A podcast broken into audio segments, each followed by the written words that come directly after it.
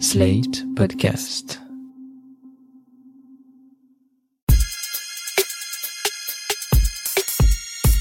Salut chers auditeurs, salut chères auditrices, bienvenue dans Sans Algo, le podcast qui vous en fait découvrir d'autres. Vous écoutez la version longue avec de la reco et de l'actu. Je suis Mathilde Mélin, journaliste pour Slate.fr et auditrice obsessionnelle de podcasts. Le podcast que je vais vous recommander cette semaine fait partie de mes podcasts préférés de tous les temps, toutes catégories confondues. Dans ce 21e épisode, on va découvrir les coulisses de Matignon, enfin si on veut, mais avant ça, les actus de la semaine.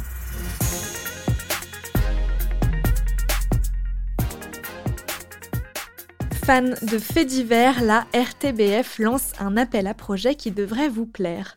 La radio publique belge cherche une idée sur le thème des crimes du passé, mais avec une mise en son et une incarnation moderne, pour aller toucher un public âgé de 25 à 39 ans.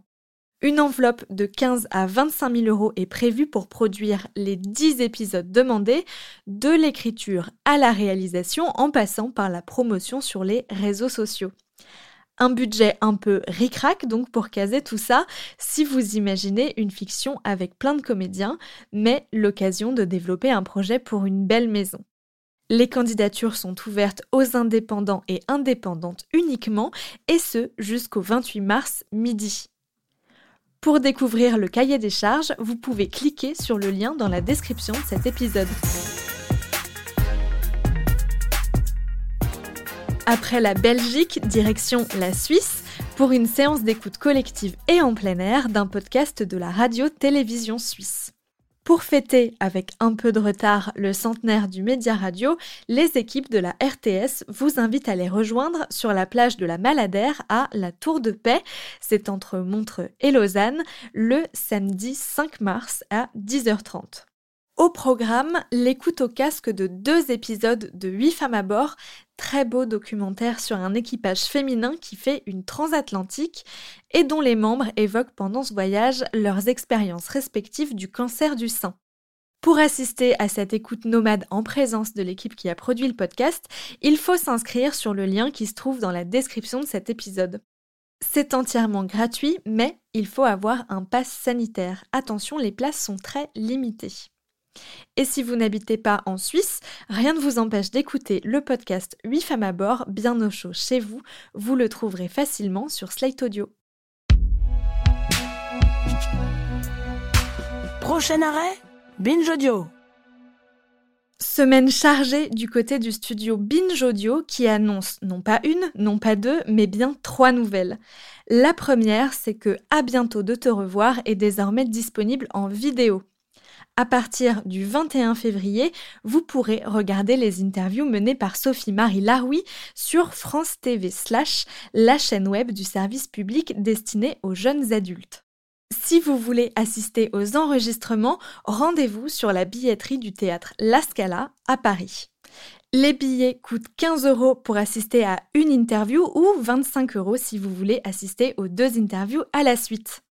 La deuxième nouvelle pour Binge, c'est le lancement d'une campagne de financement participatif pour l'édition d'un livre adapté de la newsletter La Dose. Au programme, 30 textes écrits par des personnalités engagées comme Rokaya Diallo, Océan ou Pauline Armange.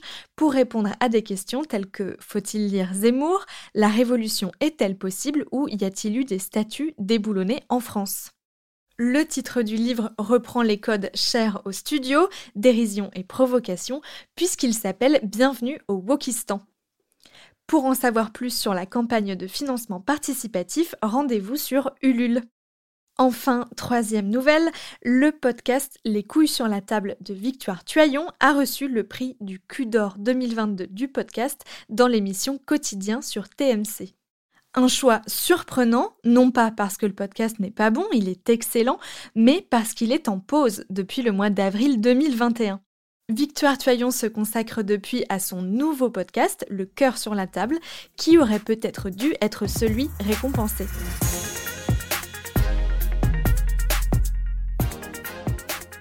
Moi, les fictions sonores, c'est pas mon truc. J'arrive pas à rentrer dedans. Il manque l'image. Cette phrase, je l'ai entendue des dizaines de fois. Et à chaque fois, j'ai la même réponse. Écoute ça et on en reparle. Matignon, bonjour. Allô?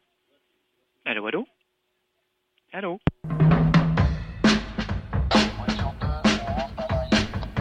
57 rue de Varennes.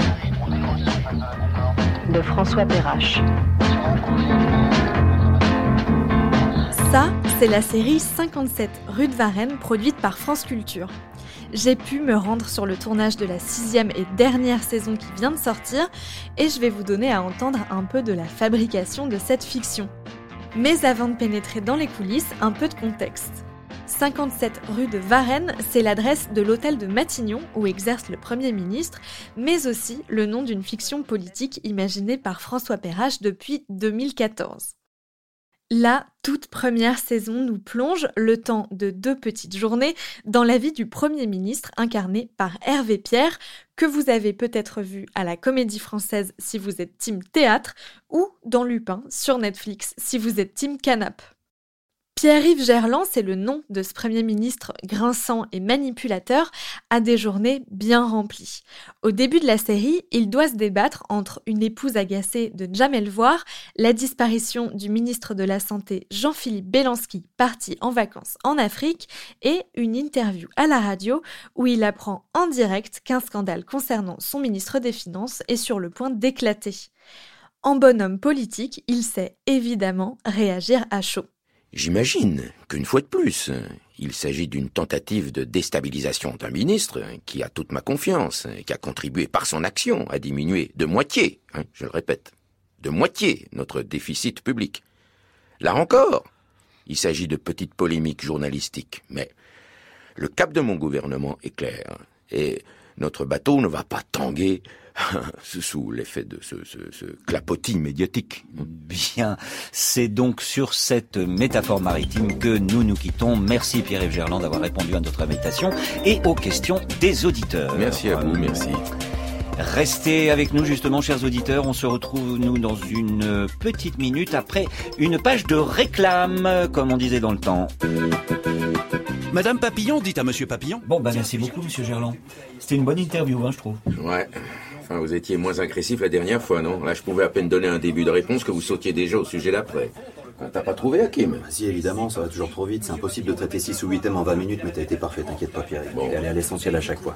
En revanche, il faudrait sortir du studio, là. La présidente de Radio France t'attend, je le salue. Oui, euh, je vous chasse pas, mais on reprend l'antenne tout de suite. Désolé, je peux pas vous accompagner. À une prochaine fois, Monsieur Gerland. Bonne journée. Au revoir. au revoir. Bon, Pierre, il faut sortir maintenant. Allez, on y va, on y va. Regarde-moi ça, cet enfoiré de Bousquet a déjà réagi sur Twitter. Qu'est-ce qu'elle écrit, cette conne? Fin d'interview laborieuse pour Gerland qui patauge et prend l'eau. Ah, Vraiment que ça à foutre. Ouais, T'inquiète pas, je vais tout de suite publier deux trois tweets sur ton compte pour marteler les points principaux. Ah Oui, d'accord, d'accord, d'accord. Interview langue de bois, communication politique, rivalité en Conseil des ministres et autres coups de couteau dans le dos, chacun des 30 épisodes de cette série nous plonge dans le petit panier de crabes qu'est la politique française. L'auteur François Perrache a lui-même travaillé dans ce domaine dans les années 2000 avant de se réorienter vers les métiers de comédien et d'auteur. Bien lui en a pris parce que 57 rue de Varennes, 57 pour les fans, a reçu le prix Europa de la meilleure série de fiction radiophonique en 2014. Je ne veux pas trop vous en dire sur l'intrigue pour ne pas divulgacher ce podcast à celles et ceux qui ne l'auraient pas déjà écouté. Mais disons que le personnage de Pierre-Yves Gerland se retrouve embourbé dans un crime d'État qui va petit à petit le mener à sa chute alors même qu'il a réussi à devenir président de la République.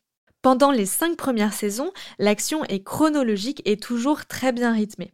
Pour être sûr que l'auditeur s'y retrouve toujours dans cette intrigue très riche qui tourne parfois au cours de droit constitutionnel, François Perrache fait débuter chaque épisode par un résumé de l'intrigue et un teasing des développements à venir, le tout compté par un griot. Au tout début de la saison 6, c'est lui qui nous explique que les épisodes à venir comblent l'ellipse de quelques mois à la fin de la saison précédente, juste après la diffusion en live d'une discussion privée qui incrimine le président et ses proches dans un assassinat politique. La nature a horreur du vide.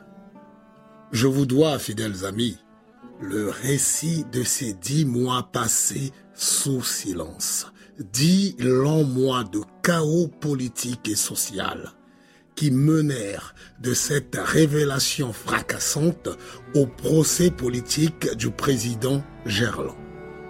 En politique, on n'est jamais tout à fait mort et notre héros déchu s'accroche au pouvoir. Ce chasseur blanc au cœur noir, fera-t-il la saison de trop?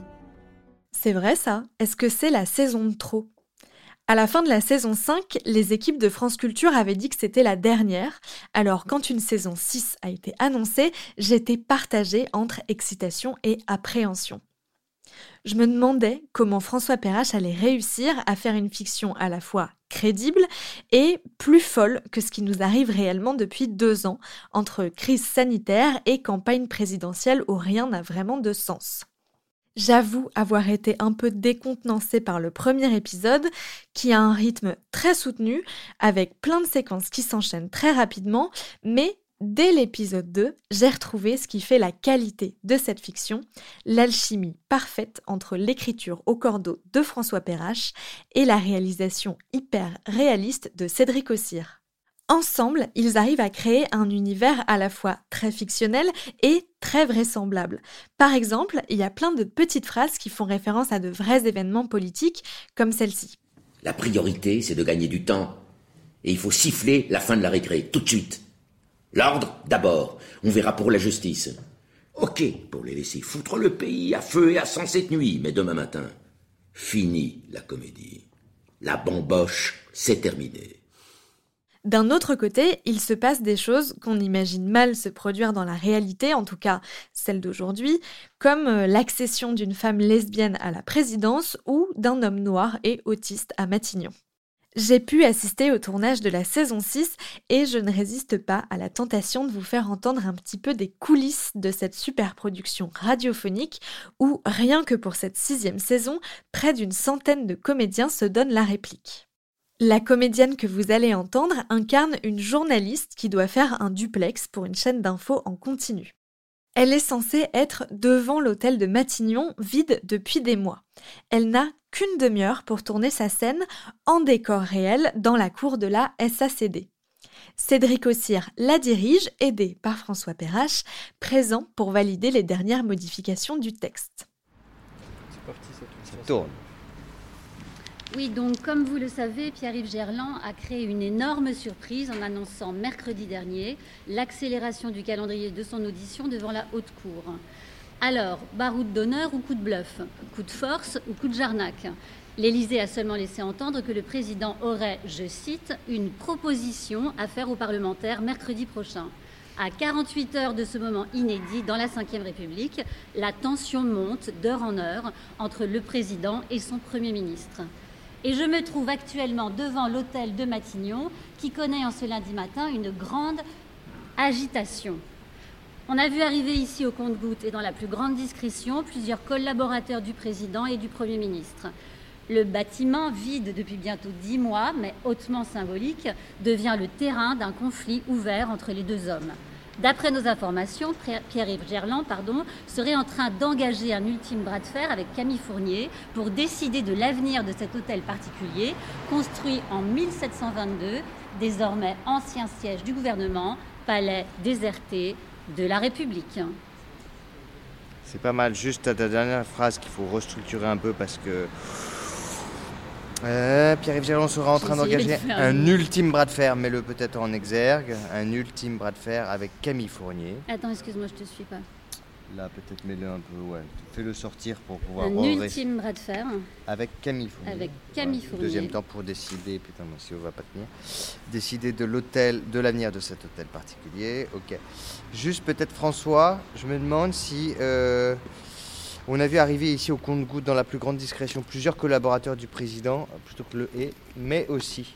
Oui, très bien. Mais aussi tu vois, pour avoir ce, tu vois, cette alternance un peu, c'est bizarre, quoi. Oui, très bien. mais aussi du Premier ministre, tu vois, c'est pas que.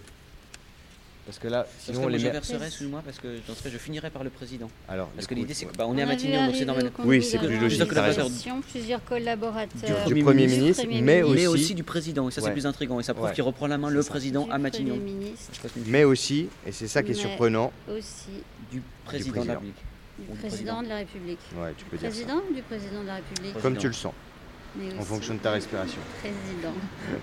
Assez tu peux du- y aller. Du Premier ministre, c'est normal parce qu'on est à Matignon. Ouais. On avait arrivé ici au compte-gouttes et dans la plus grande discré- discrétion plusieurs collaborateurs du Premier ministre, mais aussi du président, Et ça, c'est très bizarre. Ouais, tu peux peut-être dire de la République. mais aussi du président de la République. Tant que c'est pas tourné, c'est pas figé. 57 rue de Varennes, c'est sans aucun doute ma série radiophonique préférée, avec son côté ultra réaliste façon Baron Noir, un style que je n'ai jamais retrouvé dans aucune autre fiction sonore. Elle dure 5 fois 25 minutes par saison, ça fait donc quelques heures d'écoute, mais dès le premier épisode, impossible de s'arrêter. J'ai profité d'être sur le tournage pour interviewer François Perrache et Cédric Ossir à propos de cette série unique en son genre. Bonjour François Perrache. Bonjour. Bonjour Cédric Ossir. Bonjour. La dernière phrase de la saison 5, c'était Qu'est-ce qui se passe après Varennes? Visiblement, après Varennes, c'est toujours Varennes, puisque vous faites une saison après la dernière saison. Est-ce que vous pouvez nous en dire un petit peu plus sur le pourquoi du comment de cette sixième saison, François Perrache? Euh, effectivement, la 5 devait être la toute dernière. Et puis je crois qu'il y avait quand même, euh, on était nombreux à vouloir que ça continue un petit peu, euh, tant du côté des auditeurs que nous qui la fabriquons. Euh, et donc on s'est dit, est-ce qu'on fait quelque chose de plus? Et on est reparti pour une, une sixième saison. Vous l'avez écrite à deux ou c'est vous qui avez écrit seul et ensuite vous avez fait des retours avec Cédric, des petits ping-pong avant le tournage? Bah, Dès le départ, c'est une série vraiment qui s'écrit vraiment à deux. C'est moi qui suis qui tient la plume au final, mais on écrit vraiment tous les deux dès le départ, que ce soit la conception euh, des grandes lignes de la, série et jusqu'au 15e version de retouches, des coquilles, euh, des petites choses, des choses comme ça. Et puis on il y a une troisième personne dans la boucle pour l'écriture, qui est Emmanuelle Chevrière, qui est la conseillère littéraire de France Culture, qui s'occupe des feuilletons, plus Blandine Masson au-dessus, qui supervise au niveau éditorial. Enfin, c'est un truc qu'on écrit vraiment euh, tous les deux, avec Cédric. Combien de temps ça vous a pris pour travailler sur cette sixième saison avant d'arriver là, au tournage? Ça commence toujours euh, à la fin d'une saison. C'est-à-dire que la saison 6 a commencé dès la saison 5, enfin en tout cas immédiatement après. Ça se précipite sur les dernières semaines, les derniers mois, forcément, parce que là l'écriture devient très concrète, très technique et très pragmatique. On a un besoin.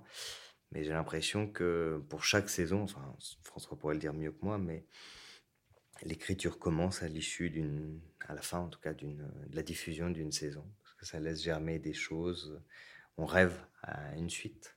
Donc là, on, je sais pas ce qui va se passer à l'issue de cette saison 6, mais normalement, non. Là, là c'est fini, fini. Après, ce qui était, euh, ce qui était chouette avec cette série, c'était de, c'est qu'elle est née sans savoir que ce serait une série. C'est-à-dire qu'à chaque saison, non pas c'était pas une saison définitive, mais on savait pas combien de saisons on ferait, on savait même pas que ça deviendrait une série. C'est ça qui est assez frappant, c'est qu'on s'est lancé d'abord dans ce feuilleton en pensant que voilà il y aurait cinq épisodes et puis au fil du temps, de la réception des auditeurs, de l'engouement hum, de part et d'autre, euh, voilà de se dire on, on prolonge et on poursuit cette euh, cette aventure. Donc ça c'est hum, c'est ça qui est beau aussi dans l'histoire de 57 rue de Varennes, de savoir que que ça se prolonge comme ça de saison en saison sans avoir eu la volonté déjà sur le papier au préalable. De... On s'est jamais dit il y aura cinq saisons. Voilà. Ça me semble important. J'avais entendu Rochant dire ça, Eric Rochant, sur euh, le Bureau des légendes. On n'a jamais pensé une fin de saison en se disant euh, on attend et on écrira la suite en pensant que l'idée c'est qu'on finit une saison et on finit la série. quoi. On a dit tout ce qu'on avait à dire. Et donc on a dit tout ce qu'on avait à dire en saison 2, puis en 3, puis en 4, puis en 5. À chaque fois c'est fini. Il se trouve qu'on essaie de proposer quelque chose de nouveau. Et donc, euh, cette saison 6, en fait, elle va combler des lacunes de chronologie à l'intérieur des euh, cinq saisons que les auditeurs ont euh, écoutées ou pas. Elle peut s'entendre pour elle-même. Évidemment, elle a plus de saveur encore pour les gens qui connaissent la série. C'est pas indispensable. Et donc, elle nous amène à la fois avant la saison 1, en préquel, comme on dit avant. Puis elle comble aussi des lacunes volontaires, hein, euh, des ellipses volontaires de narration à l'intérieur des cinq saisons, notamment la dernière, la 5. Et elle vient combler ces lacunes-là pour redonner un éclairage tout à fait différent de l'ensemble des cinq saisons. C'est pour ça qu'on avait quelque chose d'un peu nouveau à raconter par rapport à ça. Comment vous faites pour créer une fiction politique qui soit à la fois euh, dans son temps et qui raconte la politique d'aujourd'hui, mais qui soit pas périmée dans trois ans quand on aura changé euh, de président, de gouvernement, qu'elle reste intemporelle? Alors je vais citer un grand auteur de radio qui s'appelle Stéphane Michaka, qui en un de ses romans dit euh, La fiction, c'est le réel avec un pas de côté. Donc on part du réel, mais on fait un pas de côté. Donc concrètement, ça veut dire qu'on exploite les citations de nos contemporains. Et après, l'idée, c'est de faire des évocations mais de ne pas le faire explicitement. Très concrètement, par exemple, vous verrez qu'il y a pas mal de choses qui évoquent toute la question du confinement, et pas du tout dans une perspective sanitaire qui est celle qu'on a connue. Donc il y a des échos comme ça, qui sont des décalages. Euh, et après, il y a aussi autre chose que moi j'assume assez bien avec euh, Cédric, c'est qu'il y a des choses qui sont tout à fait intemporelles, c'est le but du jeu. Puis il y a aussi des choses qui sont datées, quoi. C'est-à-dire qu'il y a des, je pense qu'il y a des répliques qui feront rire en 2022 et dont les gens n'auront plus la référence en 2025, et c'est pas grave. Comment ça se passe, euh, Cédric, le tournage d'une fiction comme ça? Euh, Où est-ce que vous tournez? Avec combien de personnes? Sur combien de jours? Pour faire une saison, c'est quoi comme dispositif? C'est grosso modo une saison, c'est à peu près un mois. Un mois de production, enregistrement, montage, mixage. C'est grosso modo 6-7 jours d'enregistrement. Euh, beaucoup de décors naturels. Alors, on a eu la chance de pouvoir tourner euh, cinq saisons sur six euh, dans les locaux, dans des bureaux de la SACD. J'avais besoin d'un décor qui soit, pour moi, c'était important. c'était presque un personnage à part entière, d'avoir ce 57 rue de Varennes et ces murs, les ors de la République, d'entendre le parquet qui craque, les portes. Donc, j'avais besoin de sortir, de m'extraire du studio quelques petites choses en décor naturel et un peu en studio. La difficulté première à partir de la saison 2 a été de, retrouver les mêmes personnages par rapport aux, personnages récurrents, donc les mêmes comédiens. Et la difficulté est de croiser les plannings, évidemment, avec les nôtres, euh, le planning de tournage. Et après, ça va très vite. On est quand même assez, assez efficace, je crois. On a euh, un peu plus d'une semaine, un peu moins d'une, ouais, un peu plus d'une semaine pour le montage et un peu plus d'une semaine, peine dix jours de mixage. Donc ça va très très vite. Une fois qu'on a terminé l'enregistrement, euh, presque les trois quarts du boulot sont, sont effectués. Après, il reste évidemment le, mixage, l'ajout de la musique, mais, mais, beaucoup de choses se soldent et se font à l'enregistrement. Et sur les moyens, un truc que tu n'as pas cité parmi les, moyens, moi en tant qu'auteur, en tout cas, ce qui m'a frappé quand je suis arrivé à la radio, euh, outre les équipes techniques, etc., et que Cédric a constitué une équipe de fidèles, en fait, dont par exemple le chef-op, mais aussi les bruiteurs, etc., les assistants, assistantes. Ce qui m'a frappé, moi, c'est la liberté sur le casting. C'est-à-dire que concrètement, je crois que c'est peut-être unique en Europe, je sais pas, il y a une centaine de comédiens par saison, ce qui est quand même dément. Mais ce qui veut dire que nous, en tant qu'auteurs, on a une liberté totale pour créer des dispositifs, des situations. Euh, donc c'est extrêmement riche en termes d'écriture en fait. On peut faire venir un personnage pour quatre répliques si ça a du sens. Il ne pas de faire cachetonner pour faire cachetonner. Hein. Mais on peut se permettre de, créer des petits personnages secondaires qui viennent juste pour quelques scènes, etc. Et ça, dès comme on sait que la radio publique donne ces moyens-là quand ils sont utilisés à bon escient, et que les séries permettent ça, ça donne une grande liberté, une grande richesse d'écriture aussi. Et on essaie de déployer, nous, en tant qu'auteurs, euh, aussi tous ces moyens-là en disant, bah, puisqu'on peut avoir des gens, faisons-leur faire plein de choses, des choses variées, dedans, dehors. On peut les mettre euh, dans des hélicoptères, dans des sous-sols, au bunker, euh, à l'autre bout du monde, etc. Donc on, peut se faire plaisir. Et on vous donne un budget par saison qu'ensuite vous devez gérer pour gérer les cachets ou en fait une fois que vous avez fait valider votre script, c'est pas votre problème? Non, j'ai jamais eu de budget. On m'a jamais euh, limité à ce niveau-là. Euh, il y a un rapport de confiance aussi. On sait qu'on gère les moyens. C'est-à-dire que c'est au moment où, effectivement, je demande des moyens à la radio en, nombre de jours de tournage. Après, une fois que, que les jours sont établis, que les moyens sont, techniques sont validés euh, à la radio, non, il n'y a pas de. C'est là où aussi, ce que disait François, c'est une très très grande liberté. Après, c'est plus simple pour eux, j'imagine, dans l'administration des, fictions, parce que je pense qu'une saison ressemble à une autre, donc ils savent à peu près à chaque saison euh, le budget moyen d'une, mais que j'ignore d'ailleurs, je n'ai jamais demandé. Par curiosité, il faudra que je le fasse. Mais j'imagine qu'à chaque saison, euh, on est dans des, budgets équivalents. Mais il n'y a pas de limite. on n'est pas limité à ce niveau-là. Et pourquoi avoir voulu sortir une fiction politique en 2014, avoir choisi de la continuer depuis? Qu'est-ce que vous avez envie de raconter de la vie politique française? C'est quoi la leçon à retenir de 57 Alors là, il va falloir qu'on prenne du temps. Non, je, n'en sais rien. Je n'en sais rien. C'est-à-dire qu'il euh, il y a des, ça, c'est l'arène, la vie politique, mais elle nous permet de raconter des tas de choses.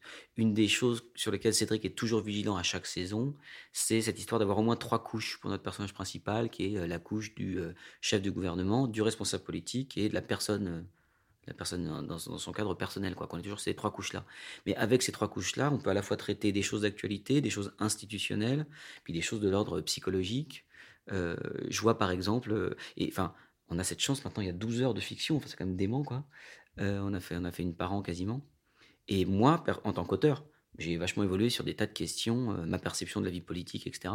Donc chaque saison a ses sous-thématiques, la place des femmes, euh, qu'est-ce que c'est d'avoir un Premier ministre noir, qu'est-ce que c'est que le conflit des institutions, est-ce qu'on peut avoir deux personnes à la tête de l'État pour diriger, est-ce bref, comment est-ce qu'on gère tout ça Mais il y a aussi des thématiques très transversales, comme par exemple, pour ce qui nous touche tous, quoi, on est imprégné de ça, mais je sais pas, le MeToo a bien sûr infusé dans cette série. Et j'écrirai plus du tout certains rôles féminins euh, tels que je les ai écrits euh, il y a sept ans, mais juste parce que on a tous pris sept ans par rapport à cette problématique de réflexion.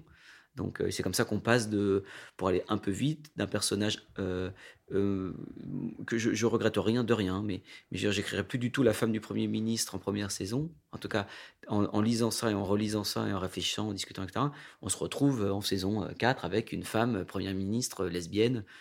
voilà, tout ça on est irrigué par le par l'actualité. Et la radio? Est vraiment un médium assez génial aussi pour ces sujets-là, même s'il y a de magnifiques films politiques, pièces de théâtre politiques, etc. Parce que la politique, ce n'est pas que ça, mais c'est beaucoup, c'est beaucoup la, parole, la parole comme action, quoi. Donc la place du langage et des différents niveaux de langage entre pour un même personnage, comment s'adresse-t-il à la télévision, en interview, à ses collaborateurs, à sa femme, pour le même personnage, c'est pas du tout les mêmes niveaux de langue, donc c'est un régal à écrire.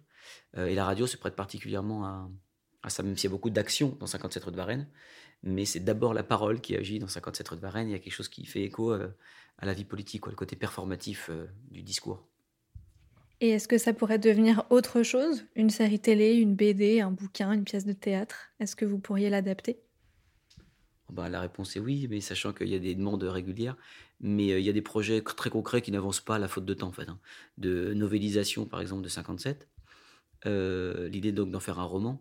Mais pour y avoir réfléchi un petit peu, je pense qu'il faut vraiment repenser complètement la chose, parce que la question de l'armature, euh, euh, on va dire, euh, factuelle de qu'est-ce qui se passe, c'est une grosse partie du boulot, mais c'est qu'une une petite partie du boulot. C'est le traitement qui nous intéresse. On a souvent dit explicitement dans la série, ce qui se passe ne nous intéresse pas tellement, c'est comment ça se passe. Donc 57, par exemple, on pourrait y repenser rapidement en roman. S'il fallait le refaire, moi je m'étais dit d'emblée, si on le refait, on le fait du point de vue de Michel, qui est le garde du corps, parce que, parce que Michel, il est quasiment muet dans la série, mais il assiste à tout. Donc ça, ça serait intéressant de faire parler par le roman un personnage qui est muet. Mais il faut entièrement repenser la chose. Mais oui, il y a des gens qui nous contactent. Euh, on reçoit euh, voilà, une, vingtaine de mails par an de gens, qui disent ah, faudrait le faire en série de télé. Donc euh, c'est assez cinématographique par ailleurs, parce que c'est assez naturaliste, etc. Mais on verra ce que ça devient. Puis ça deviendra peut-être rien. C'est très bien que ce soit une série radio. En tout cas, je ne suis pas sûr qu'à la télé, on puisse avoir autant de liberté et d'écriture et à tous les niveaux, à toutes les strates même de, du travail autant de liberté qu'ici à la radio. Je ne suis pas certain qu'il y, a plein de choses qui ne passeraient jamais en télévision. Quand je vois un peu comment ça se passe, euh, non, il y aurait des verrous à tous les niveaux éditoriaux, etc. Là, il y a une surveillance éditoriale, enfin un, suivi, quoi, mais une liberté totale. Et ça nous a été dit explicitement souvent, euh, on nous répète, vous écrivez ce que vous voulez. On veut juste voir ce qui se passe et comment ça va se passer, mais vous écrivez ce que vous voulez.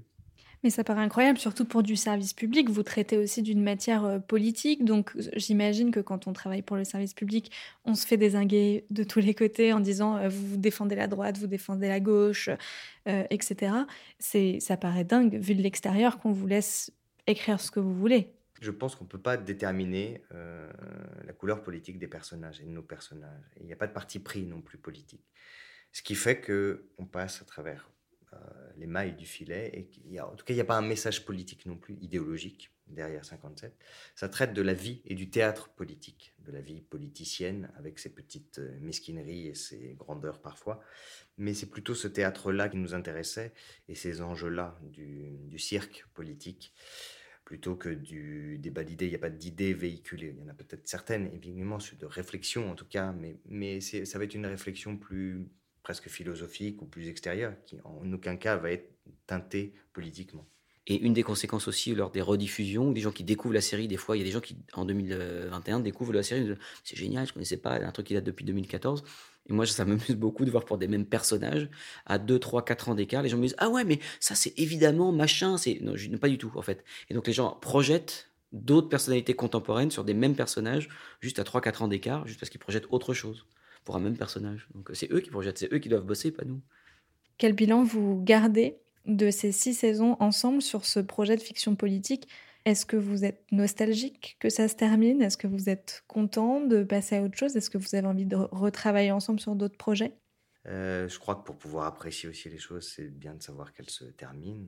Et c'est la fin de quelque chose, ça c'est sûr. On est, on est un peu le cœur serré pour ça, voilà, de, de quitter les personnages, de quitter aussi ces décors, des scènes, des dynamiques. Euh, après, euh, bah, je vous dirai plus précisément à l'issue de tout ça, une fois que ça sera diffusé, véritablement terminé. Pour vous, François Le mot qui vient, c'est gratitude. Voilà, sept ans de gratitude pour tout. Euh, la radio elle-même, les équipes, Cédric en premier qui a été l'instigateur de ce projet au tout départ. les, je sais pas, 500 comédiens qu'il y a eu, tous les techniciens, les bruiteurs, plus des petites choses merveilleuses comme le chef op, Stéphane Desmond, qui, qui, a été muté à un autre poste depuis et qui, s'est débrouillé pour revenir faire sa dernière saison, par exemple.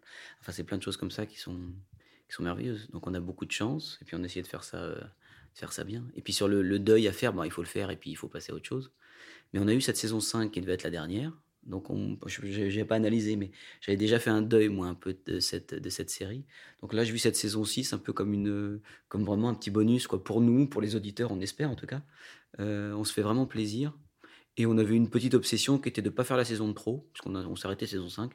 Je crois vraiment qu'en en tout cas, nous, on n'a pas l'impression d'avoir tiré la ligne. quoi. On l'a fait celle-ci en plus parce qu'on avait très très envie. Donc vraiment, à part dire que c'est tout est merveilleux et que, et que c'est super. quoi. Puis ensuite, on soldera ça, on digérera ça, et puis on se lancera dans d'autres projets. Et ça, c'est pas les envies qui manquent. Merci beaucoup d'avoir pris le temps de nous répondre. J'espère que ça vous a donné envie de découvrir 57 rue de Varennes de François Perrache et Cédric Ossire pour France Culture. La série doit absolument s'écouter dans l'ordre, idéalement au casque. Pour la trouver, rendez-vous sur le site de France Culture ou sur l'appli Radio France où il existe enfin un flux qui regroupe toutes les saisons dans le bon ordre. Merci d'avoir écouté Sans Algo. N'hésitez pas à vous abonner, à nous mettre des étoiles sur Apple Podcast ou Spotify et à nous envoyer vos remarques et questions par mail. On les lit avec attention. Je vous donne rendez-vous la semaine prochaine pour d'autres recommandations garanties 100% sans algo. Sans Algo est un podcast de Mathilde Mélin, produit par Slide.fr sous la direction de Christophe Caron et Benjamin Septem-Ours. Voix additionnelle et montage, Victor Benamou.